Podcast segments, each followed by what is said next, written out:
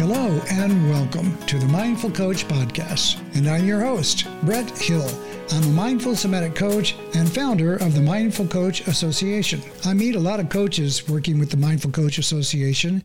I'm so inspired by their stories and the courageous work that they're doing that I created this podcast so you can hear them too. If you're aligned with this work, then join us at themindfulcoachassociation.com, where you can list your services for absolutely free and receive invitations to community meetings where you can network and meet your colleagues. We hope you'll join us. And now, the Mindful Coach Podcast. Hello, and welcome to this edition of The Mindful Coach. I'm your host, Brett Hill, and I'm delighted to be speaking this week with Dr. Joe Sherman. Let me introduce him a little bit before we get started. Uh, Joe is a pediatrician, coach, and consultant to physicians and healthcare organizations in the area of provider well being, leadership, and career discernment. His services include individual coaching, medical team support, physicians retreats, and workshops. He's a trained facilitator with the courage, I said that wrong. It's the Center for Courage and Renewal and Master Certified Physician Development Coach with the Physicians Coaching Institute. He's been in pediatric practice for 35 years, concentrating on healthcare delivery to underserved and medically complex children in the District of Columbia, Tacoma, Seattle, Uganda, and Bolivia. He's held numerous f- faculty positions and is currently a clinical associate professor of pediatrics at the University of Washington. Whoa, whoa, that's that's quite a pedigree you got there. Uh, thank you so much for being on the show. Wow, thanks for having me, Brad. I appreciate the invitation. Oh yeah, it's great. And I I you just kind of stood out to me as like I've got to have you on the show because you have a very unique uh, position in the world. I think where you have all this history with um, you know deep dive medical you know career and then also you were talking about how you have organized your your your profession and the work that you do these days to not just provide you know help to the children and to but also to help serve the other doctors and uh, and service providers in your field. And i'm really interested in that story. Like eventually you know somehow one day you decided i'm going to be a doctor and then i think the way that goes is you, i'm going to be a pediatrician. Did that come at the same time, or did you, or did you wind up uh, focusing on pediatrics later as you as you grew into learning more about being a doctor? Uh, that's an interesting story, Brett. Again, thanks again for having me. I I think if I weren't a pediatrician, I probably would not be a doctor. Oh. I, I really feel like the first thing that happened was um, a, a feeling like I was called to work with kids, with working with children, either as a teacher or a coach, a counselor, or something so when, like that. So when did you kind of when did that start to wake up in you? How did you notice that? Oh, probably when I was a teenager, I think, and I was uh, I love sports and I did well in school, so I would tutor younger kids and I would coach sports and um, and then I my cousin, uh, who was younger than me, got sick kind of all of a sudden with a pretty oh. severe heart disease. And I was only 16 years old, and I used to go visit him in the hospital. Um, and there was a certain, I remember that I felt uh, kind of different because all my siblings, I have like six older siblings. Oh, I see. They're all afraid to even go into the hospital. Oh, and wow. I loved going to visit my cousin in the hospital. So I thought, since nobody else wants to do healthcare and they're afraid, I'll do that. Oh, wow. So somehow that was like, not only was it it was everybody else not doing it and so i'll step up but you you said you loved doing it so what was it about that that that like you liked it, like said, "Oh, I want to do that some more." Well, so interesting because I would say what I did for my cousin in that time was just sit and visit him in the mm. hospital. I wasn't doing any type of curative work. I wasn't, I didn't know anything about what was going on with him medically, mm. but I just enjoyed being with him and kind of comforting him when he was really suffering. And I think mm. that's really what drew me to medicine and what drew me to pediatrics was probably that uh, desire to work with kids and probably some good role models that I ran into in medical school that were pediatricians. What was your age difference between the two of you? Probably just a couple of years. I think he was, well, maybe he was 12 and I was 16, probably just four years. Well, well, the difference between 12 and 16 is a lot when you're 12 and 16, exactly. right? Yeah, right. So, so I can see why you that that would fit. Um, that's amazing. And so from there, somehow you said, "I'm going to be a doctor," and you found your way into that career. Right. I, you know, it was kind of a combination of things. I really enjoyed being of service, helping people. I love science and math and things like that. And then it was kind of like trying to figure out uh, what type of profession was was something to look forward to that I could do what I chose to do and and have the biggest impact on people. So I think that's what drew me to medicine. To have the biggest impact? Yeah, I think so. I you know, and looking back, I think what I really enjoy about medicine is the relationships and and helping people understand what's going on and becoming mm. connected with them in that way and being of service in some way. So I think those are the things that drew me toward it.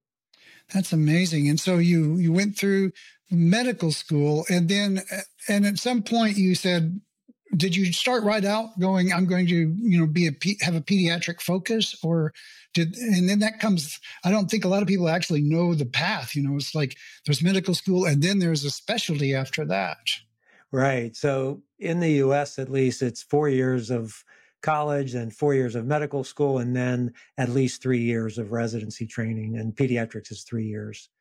Wow. Um, so it's over a decade of study. Yeah. It was pretty much my 20s are a bit of a blur. I spent.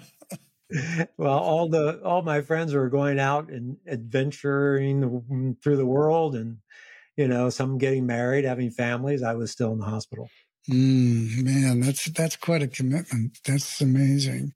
And so you um, you began that, and then how did that go? How did that work for you when you started doing the pediatric work? Was it um, what you hoped? Were there disappointments? Was it like exciting? I mean, you know, who, people's careers can take different kinds of paths. I'm just curious. Yeah, I you know what happened to me was during my training, I trained in an inner city hospital in Richmond, Virginia and the population was primarily uh, inner city uh, families that were um, were poor and mm. had very poor access to healthcare, quality healthcare. So I was really kind of drawn toward that population. I almost feel like that's that's who trained me to be a doctor, to be a pediatrician. I and see. so as I went through my career, first in Washington, D.C., where I was from, I returned back to my hometown, my city, and I worked primarily teaching pediatric residents in c- community settings in the city. So that's really where I got my start in my practice. Oh, so you you you did your your your work, your residency, and um, now did you choose that hospital, or were you, or was that just luck of the draw? Well, I stayed uh, for residency training where I went to medical school. Oh, I see. Yeah, and that's part of this complex matching system that exists in residencies here in the U.S. You know, you put in your choices, and the programs put in their choices, and they come up with a match, and that's where I ended up. And that really had a big impact on you. Yeah, that I would say that uh, being able to um, to work in that setting with those families, getting to know them well, getting to know the social determinants of health uh, and how that impacted the health of my patients and the families that they were part of really influenced me a lot. And I I really think, you know, in retrospect, I was either part pediatrician, part social worker, because mm-hmm. I really enjoyed working with other people as a team, getting involved with really what's causing issues in the health of, of, of, the kids that I took care of. Well, I mean, through the, the, the thread through all of this is just some something about you, if you don't mind me kind of saying something about you that's really all about the connection and all about connecting to the not just the person as a bundle of symptoms, but like there's a person here and they're in a context and and really having a deep respect for that. Yeah, and I would say that that's really the primary my primary draw to medicine. I always tell people as I get older, I start to understand as I look back that medicine is merely a vehicle that I chose to be in relationship with other people in service. Oh, that is and so beautiful. So I think teaching, counseling, uh, ministry, all these other things or other ways that you can do that. There's countless number of ways. Mm. Yeah, that's wow. Um, so okay, so now you've uh, you've had this deep immersion into the culture of the medical needs and the social fabric of this underserved population. How does that align with your other colleagues' experience? Did, did, was there a gap there, or was there an appreciation of what you were understanding, or did you feel like that this is there needs to be some education in the general community there? Well, I think I was able in my career, early on in my career, to have some uh, job opportunities that allowed me to work with a team of people who were dedicated that recognized each other's gifts and mm. talents and to really support each other in utilizing those to the best that we are our abilities. So I think that that was something I found fortunate to be in. And I also was fortunate to have experiences abroad, working as a doctor in many other countries and understanding that cross cultural uh, aspect to healthcare and that cultural humility that comes from thinking that I know everything about what needs to be done and then mm-hmm. ending up in a culture with people that really know more than I do. And oh, I just wow. have to understand and respect that. And, do you have any, I, I, hate to put you on the spot. Do you have like a story about that? Because it sounds like there's a, it sounds like there's a story in there and I'm just curious about it. Sure. I, I remember, uh, uh, I had many short term uh, stints abroad working in international health. But the first long term one was uh, soon after I got married uh, my wife and I moved to Uganda, and we moved there and lived and worked uh, in pediatric HIV work in Uganda. Okay, well, ho- hold on just for a second. How is it that you decide, hey, honey, we're going to Uganda? Like, what what, what was that conversation like? Well, you know, we both came from a background with some experience of living abroad. She studied in East Africa in Kenya as a college student, ah. and I worked uh, a bit in Belize and the Dominican Republic as a doctor. Uh, so we both came with those common interests, and so the plan was to move abroad after she finished her. PhD. Ah, okay, so all right, that, that was that helps. Yeah. There we go. So we were in Uganda, and uh, you know, I went to Uganda. One of the biggest things, there's different types of uh, culture shocks when it comes to going from the US and practicing medicine in a uh, low to middle resource country. You go there, and the first thing is you notice all the things that you do differently and probably better for patients than people who are working uh, there in that country do. So that's the first thing you go, oh my gosh, we would we would have used this medicine or done this test or all of these mm-hmm. other things, but they don't have access to it. So that's a real shock and that's hard. But then the second shock comes when you see what can be done based on the resources that they have and it still doesn't get done. Mm. And that can be for a myriad of reasons. And that can be because you know, that they're just not aware of what can be done for patients, even though they have the ability to do it.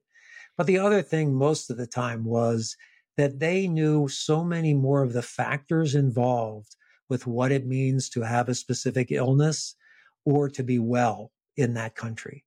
And all the other social factors, economic factors, community factors that I didn't know. And so I had to switch and become the student with the residents that I was supposed to be teaching. And they taught me what tropical medicine was about, what it meant to uh, take care of and make very challenging decisions about who received care that was available and who didn't. Mm-hmm. And so mm. I became a student to them and mm-hmm. we kind of taught each other what we knew. Mm, well, that's that's uh, so great that you were able to kind of you know press pause on you know hey I, I got some catching up to here to do and let yourself take on a role of being informed by the people around you even though you're the one that's supposed to be doing the informing right so it's a kind of a nice uh, nice modeling also as well i think for leadership to be able to do that so uh, so you were in you were there for some period of time then right we were there for two years and uh and then um we got pregnant uh, with our first child and moved to Seattle, Washington uh, from there because that's where my wife is from. That was part of the deal. We moved there. so, so, so you had all these travel plans kind of in your in your marriage kind of already mapped out. Yeah, some of them were mapped out. Yeah, I have to say that my wife kind of calls the shots most. Oh, there the we time. go. Okay. Yeah. So we moved to Seattle, and um, and we had uh, two children, and I was working teaching family medicine residents actually. So I was a pediatric coordinator for our family medicine training program, and did that for five years and enjoyed that. And we had two children, and then uh, we went to a presentation about a family who had lived abroad with their kids and um, ended up after much discussion uh, deciding that we would move abroad with our kids and oh wow uh, joined an organization which was a mission organization uh, and uh, we moved to bolivia and we lived there for four years with our two kids so another trip overseas and a mm-hmm. big stint in a different country yeah you'd already had the experience of I need to lay back and learn from the culture. Did that help you in your second excursion to Bolivia? Yeah, absolutely. And it's a whole different story when you have kids with you. Um, oh, of course. So we were in Bolivia. It's a pretty poor country, and yet uh, very rich in indigenous uh, heritage, indigenous spirituality, indigenous medicine and health. Uh, and our kids went to uh, school with our Bolivian neighbors, and we got to know uh, everyone around us very well through our kids and their kids, and mm. we mm-hmm. parented together. And um, and I worked in a clinic there, and I taught in the community. I took care of other um, uh, Americans that were coming to Bolivia to uh, to learn language, uh, to to work there. I did a variety of things. And that's really where I felt like I truly found myself. It seems mm. like when I'm overseas, is something about the culture, the community based culture, how time slows down, uh, and being able to do a variety of different things uh, instead of just direct patient care.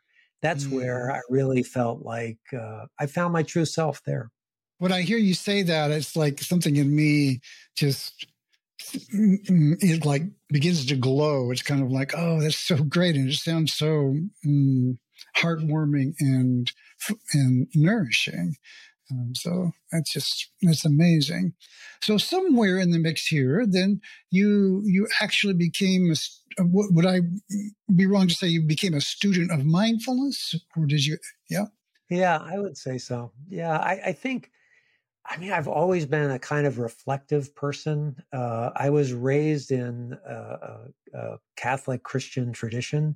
So prayer was a part of something that I was very familiar with. And I have to say, getting through medical school, residency, um, I, I really relied a lot on reading books, reading books about theology, spirituality, um, I also um, spent a lot of time journaling and reflecting on my experiences. Uh, many times it seemed like other people who were in my class that were studying with me and everything, they just had this one track mind that they wanted to be a doctor and they wanted to, they had it all figured out. Mm. Not, mm-hmm. not me. I, I needed time to, to reflect, to, to meditate, to pray, to, to really understand those things talk to other people you know and i and i think that that was the beginning and then i think as time went on i started to understand and discover mindfulness practice as a way for uh, to to have a meditative practice that enabled me to deal with a lot of the stressors and the trauma that I experienced in my in my work as a doctor. Mm. Wow. So, uh, did you actually did you take uh, any formal mindfulness training, and and uh, you know how did that how did that help you uh, in your work? Mm. I you know the the earliest thing I can remember was when I was practicing uh, in Washington D.C. Even before moving to Uganda, I went on a silent retreat that was um, uh, the teacher was a a Jesuit priest who, oh. who spent his entire career in India. And he had a mindfulness uh, uh, institute. And I went on a silent retreat to on a mindfulness retreat. Mm. And um, it was it was challenging for me. I just I just remember I'd never done anything like that before, and um, I mean there was meditation for like six hours a day. There was sitting meditation, walking meditation, yeah. working, walk, everything. And my head was killing me at the end of the day. It was just, it was just an intense immersion into that.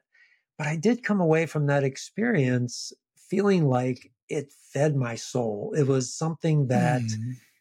that enabled me to have that time of quiet and that time of quiet that I could put into my daily life when possible, depending on how busy I was, enabled me to be more present to other people, enabled me to be more aware of my own thoughts and, and reactions as well as others. Mm, that's that's perfect. You know, that's exactly what I would hope for in response. So for someone in a, a role like yours, where being present with other people while being present with your own experience is crucial in the work that I do. Uh, but like in my training when I'm teaching coaches, that's exactly what we're going for. It's like being really, really, really finely attuned to your own experience of the client. And then also their experience, right? And paying very close attention to that. So you'd been doing this work in Bolivia and you and you, and also you had, uh, all this whole time you had kind of just practiced um, mindfulness and had come into some appreciation of that. And so, are you are you still in practice now, uh, or what what's going on now in your practice? Well, after returning from Bolivia, uh, there was a transition of re-entering uh, medicine here in the United States, and I I struggled with that. I struggled with that re-entry back into the culture here. Things were much more productivity based. Medicine had become uh, more corporatized. Uh, I got a position, teaching position, and working with residents and also caring for patients. Um, but I started to really put a lot of pressure on myself to fix everything that was wrong with the system that I was oh, working wow. in. and taking on this responsibility. And it's something that we doctors have a tendency to do. If we think, if we see something that's not working, we take it on ourselves, the responsibility to fix it and make you're, it right. You're going to heal the system exactly. just like you would a person. Exactly. Yeah. So, doing that and not being able to do that, I found myself really suffering uh, mm. with hmm. anxiety and uh, and eventually becoming pretty depressed and having to stop practicing completely. Oh, well, so it sounds like you had some, you made some efforts and you, you know, had some resistance or you, things didn't go quite so well on that effort. Yeah, yeah, exactly. I, I mean, I tried to do it all myself. And I mm. think, uh, you know, granted the system had issues and it was a huge system uh, that I was working for. But I think it was a kind of a combination of me not having that perspective of being able to uh, impact what I had control over and really to have the, the balance that I needed in my work. Um, and really not understanding what that was about, uh, mm. as well as working within that system. So I had to stop and take some time. And it was during that time that I spent time with a coach, a spiritual director, a therapist, everybody I could surround myself. right. I need professional help. I mean, everything. and I really started to look back and reflect on what it was that brought me life in medicine, mm. what it hmm. was that I had discovered overseas, what it was that I discovered in great situations that I had as a doctor here in the US.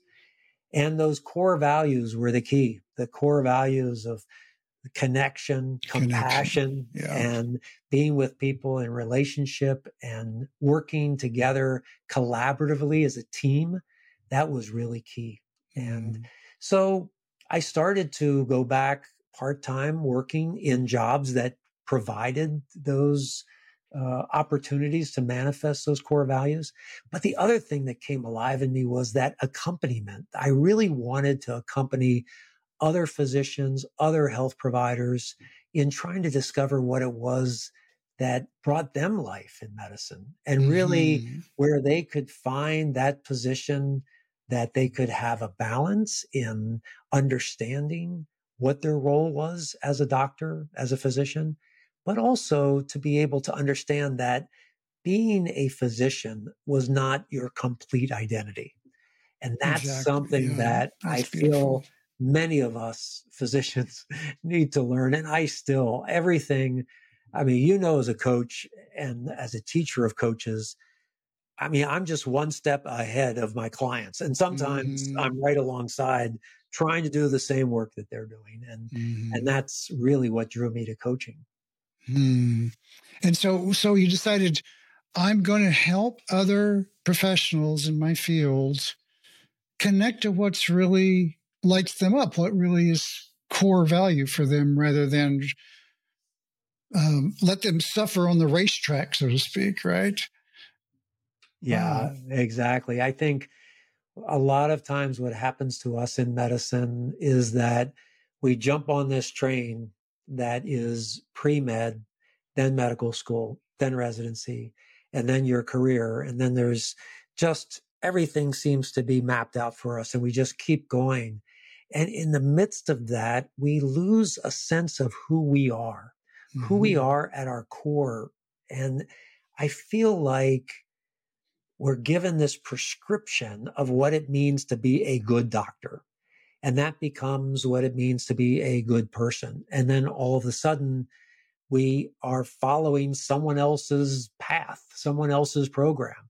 So what I love to do with physicians is to to go back and really try to understand what those core values are that drive them, that drove them even before they became a doctor, because those are the things that they're really going to seek out and really find life as a doctor. Hmm. So what is you? So what are you doing? How do you how do you get this to people? What's the form factor? How do you engage with uh, your professionals in your field? Well, there's usually about three or four ways that I do it. One is individual coaching. Uh, many physicians will come to me because they're suffering from burnout. Mm-hmm. They're suffering, well, particularly from, recently, right? Absolutely. I mean, it's been crazy. Yeah. So burnout has just skyrocketed. It was there before the pandemic, but now it's up into 60, 60 to 65% of physicians who are who are practicing consider themselves to be burned out there's a lot of um, uh, moral distress, feeling like I'm being forced to do things that are against my values. Mm. So, trying to help physicians find their way through that and to understand what to accept or not accept uh, with their conditions um, is one thing that I do. I also work with physicians that are in career transitions. They're they're wanting to try something different. They're wanting to yeah. move from one thing to another. Um, so that's individual coaching and leadership. A lot of times, leadership, how to let go of this control and authoritative type of nature that we've been drawn into and and really have more of a collective leadership model. So those are things that I do individually and, and on retreats with physicians, getting them away to help them uh, do a little reflection so that they can understand what path that they want to take in their careers. and also the last thing is working with medical teams, trying to get people who are working together as a team to understand what gifts they each have and how those gifts can be brought together to help their team feel supported and to really care for patients the best way they can. Wow, well that's that's a big scope of work there. Uh, so blessings to you for taking that on. What's like what's in your what's over the horizon? Are you just taking this like a step at a time, or do you have like uh, your eyes on some you know uh, I'm going to arrive when or some future direction you're going? No, I think for me, I still um, I still am involved in international health, global health. Uh, and but now instead of doing the actual medical care, I accompany the doctors uh, who are going abroad and help them reflect on their experiences. Oh, I help so it's them kind of a cultural adaptation uh, facilitation. Exactly. So oh. I do. I still do some of that. Um, I love being in person, uh, giving retreats, facilitating retreats for medical teams for office staffs to try to improve communication. Uh, and I have uh, like four day retreats that I offer for, for physicians to, to get away and really take some time to dig deep. Uh, so I think I would love to continue to do a combination of that work of the retreat work, the uh, medical team work, and the individual client work coaching. That's incredible. I'm so glad that you're in the business, so to speak, of and, and helping, you know, physicians who are so desperately needed connect to what's really true and core for them because that's that way they can sustain their work and live the reason that they were called to serve in the first place. It's so powerful. I'm, I'm, I'm just moved by your story and I'm, it just kind of brings to into focus like why I love doing this show because I get to hear stories like this and and and help amplify that to to whatever degree we can by uh, for so that other people can hear it as well. How do people find you if if, if other people are out there and they want to connect with you? Where where do they find you? Uh, I have my own website and it's in it's uh, joeshermanmd.com. So uh, if you want to reach me, you can go to my website. You can contact me by email is joe at joeshermanmd.com. Uh, and I also am on LinkedIn for people that want to connect with me that way. Um, but most of the time, you can find out most of the information on my website to see the services that uh, that I offer. Thank you. And he, and he's also a member of the Mindful Coach Association, Absolutely. so you can look him up there. I uh, I am. I am like what do you call a founding member? I'm you are a founding I, member, exactly. and and uh, comes to our community meetings, and so you can connect with both me and Joe at our community meetings if you like um, to join up at the mindfulcoachassociation.com. It's free to join. And you can connect with the amazing group of coaches that show up there and you've been hearing them just just like this story which is so inspiring and deep and the thread that has moved through this whole thing is just about your your passion your commitment to connection in an authentic way. So i just want to kind of bow to you and then serve as an, acknowledgement of that. So thank you so much for living your passion and, and your alignment and um, with helping you know bring great goodness into the world if you were to give our listeners like um, one piece of advice that's that's is you know like on, on the top two or three jewels of the, of your learning, what would you leave them with? It's what I find gets me through every day, and that's self compassion. Is mm. that if you for me, I have to say, for me, I start every morning in a practice of self compassion mm. because I cannot show compassion toward anyone else. I can't be present to anyone else unless I am showing myself that same compassion that I am drawn to show other people. So start with yourself and just be aware of what's going on. Understand that you're not alone and give yourself that kindness and compassion that you desperately need. Mm, words of wisdom.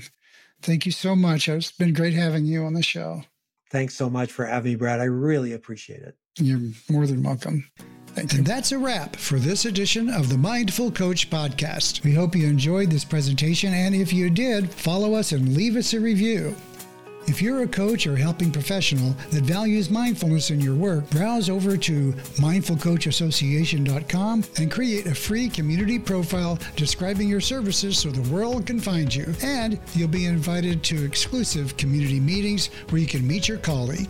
I'm your host, Brett Hill founder of the Mindful Coach Association, coach and coach trainer teaching the Mindful Coach method. You can find out more about me at themindfulcoach.com. Until next time, stay present.